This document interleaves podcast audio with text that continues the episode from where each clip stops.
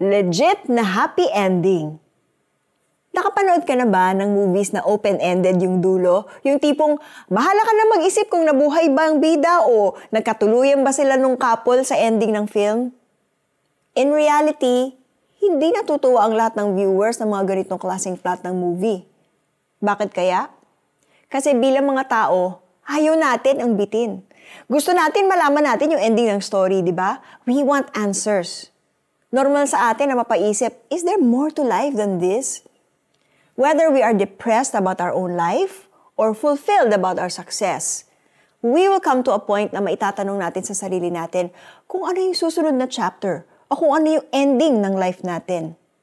It's natural for us to think that way dahil si God mismo ang nagbigay sa atin ng desire to know what lies ahead. Pero kagaya sa sinabi sa Bible, hindi tayo binigyan ng God ng understanding to find out what He has done from the beginning to the end. Why? Because God wants us to trust His sovereignty. He wants us to rely on Him for wisdom in making life decisions.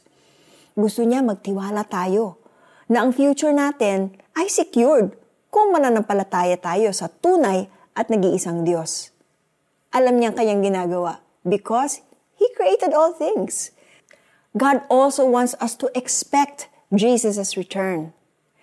We are longing for something even better than our situation. Our souls are longing for the presence of Jesus. Yung pagbabalik niya, that signifies the end of suffering and tragedies here on earth. Yung longing na makakasama na natin siya sa place kung saan walang sakit, kalungkutan at kamatayan.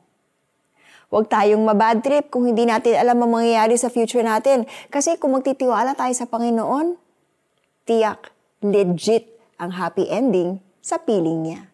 Let's pray.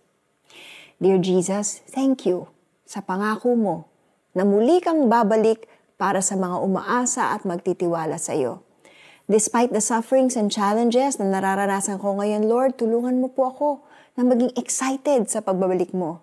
I love you, Lord. In Jesus' name, Amen. Pinangihinaan ka na ba ng loob dahil sa iyong problema? Feeling uncertain of your future?